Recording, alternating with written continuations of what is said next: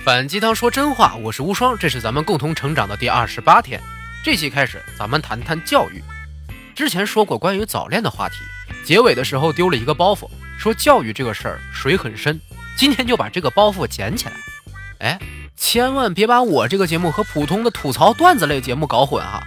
我可不是要吐槽学校限制学生自由，也不是说什么校园暴力这种老热点事件。咱们要说就说个大的，学校。和学生之间的关系就是教育体制。现在我们认知里的学校教育，可不是什么传承了五千年文明历史的精华教育。这一套学校系统一共也就一百五十多年的历史，是西方发明出来的。西方人发明这套大众教育系统，是在工业革命时期。工业革命你们知道吧？就是刚刚造出蒸汽机呀、火车、轮船呐，出现了工厂这种玩意儿。血汗工厂这个名词就是那时候流传下来的。所有的工厂工人都必须接受培训，在流水线上重复做同样的工作。现在的大众教育系统就是在后工业化时代建立的，模仿的就是工厂制度。工厂是什么制度啊？统一化、流程化呀。所以学生在学校里边就相当于车间里流水线上的产品呢。我们习惯了分专业、分科目、分学级。学一样的课程，答一样的题，这就是做工业产品的流水线和售前检测呀。你在学校毕业后进入了人才市场，准备就业了，就相当于检测完毕了，产品要上市售卖了呀。工业品追求的是所有的产品都是一致的，这样才能保证高质量。可是这个理论适合咱们人吗？难道我们要求所有的人都变成一样的平均人，然后说？都照着这样发展，照着这种状态活才是最好的，那就是反人性啊！原先的工厂模式已经不再适用于现在这个时代了。互联网引领的超级协作时代，最需要的不是什么统一化，而是特殊化和创意化。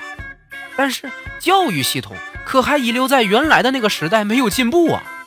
工业时代的教育第一个特点就是扼杀你的创新性。工厂里边做的事儿，就是拧螺丝钉啊，那是不需要创新精神的，要的是你必须按照一个模子去做，别出差错。如果你要有创新性思维，是忍不了天天只去拧螺丝钉这种事儿的。工业时代的教育还有第二个特点，就是只重视技能教学。你在工厂里边，最多就是师傅教你怎么拧螺丝钉，他也不会教你怎么带团队啊，怎么发展自身的呀。你能把螺丝钉拧好就是一切。有句话你一定很耳熟：大学最重要的呀，还是学一门技术，将来能混口饭吃。不知道有多少学生是被这句话给坑了的呀？如果学技术混饭吃比较好，那你干脆去读技校啊！技校才是真的能学到技术的地方，好吧？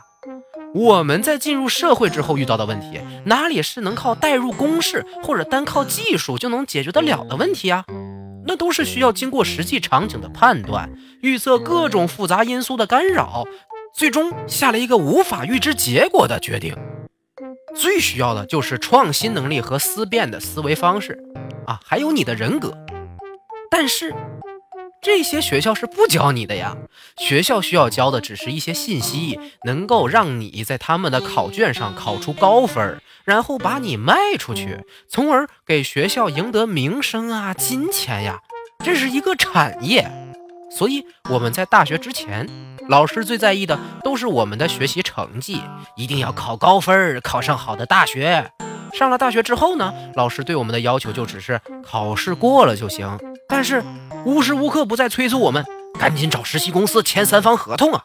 我自己在上高中的时候，印象最深的一句话就是教导主任说的一句话：“你想要学好习，就必须让自己麻木。”我的天哪！我现在回想起来，简直太让我毛骨悚然了。学生的成绩影响学校的就业率。学校以此来评定老师的职称和奖金，老师就必须压着学生往死里学，麻木的学，不能有反抗情绪。结果，学霸们到了社会上，处境也并不是像我们想象的那么好呀。学校里解决问题的方法就是用公式来计算，答出要点就得分。可实际上，在生活中你是遇不到这种有固定解决思路的问题啊。大多数都是情商高的人才能解决好的问题，比如人际关系啊。可人际关系啊，学校里面培养的其实只是记忆力嘛。这还不是最糟糕的，现在的教育体系还有更多谬误的，之后咱们慢慢说。优秀是一种习惯，你觉得自己是流水线的产品，还是独一无二的艺术品呢？评论区里和我聊一聊，然后分享出去吧。招聘小广告。招专业的后期制作、节目主编做合伙人，要求呢对内容创业有心得，看得懂内容价值，了解内容制作流程，不限经验，不限年龄，只看思想。期待你的加入，联系我们的微信公众号“无双漫谈”。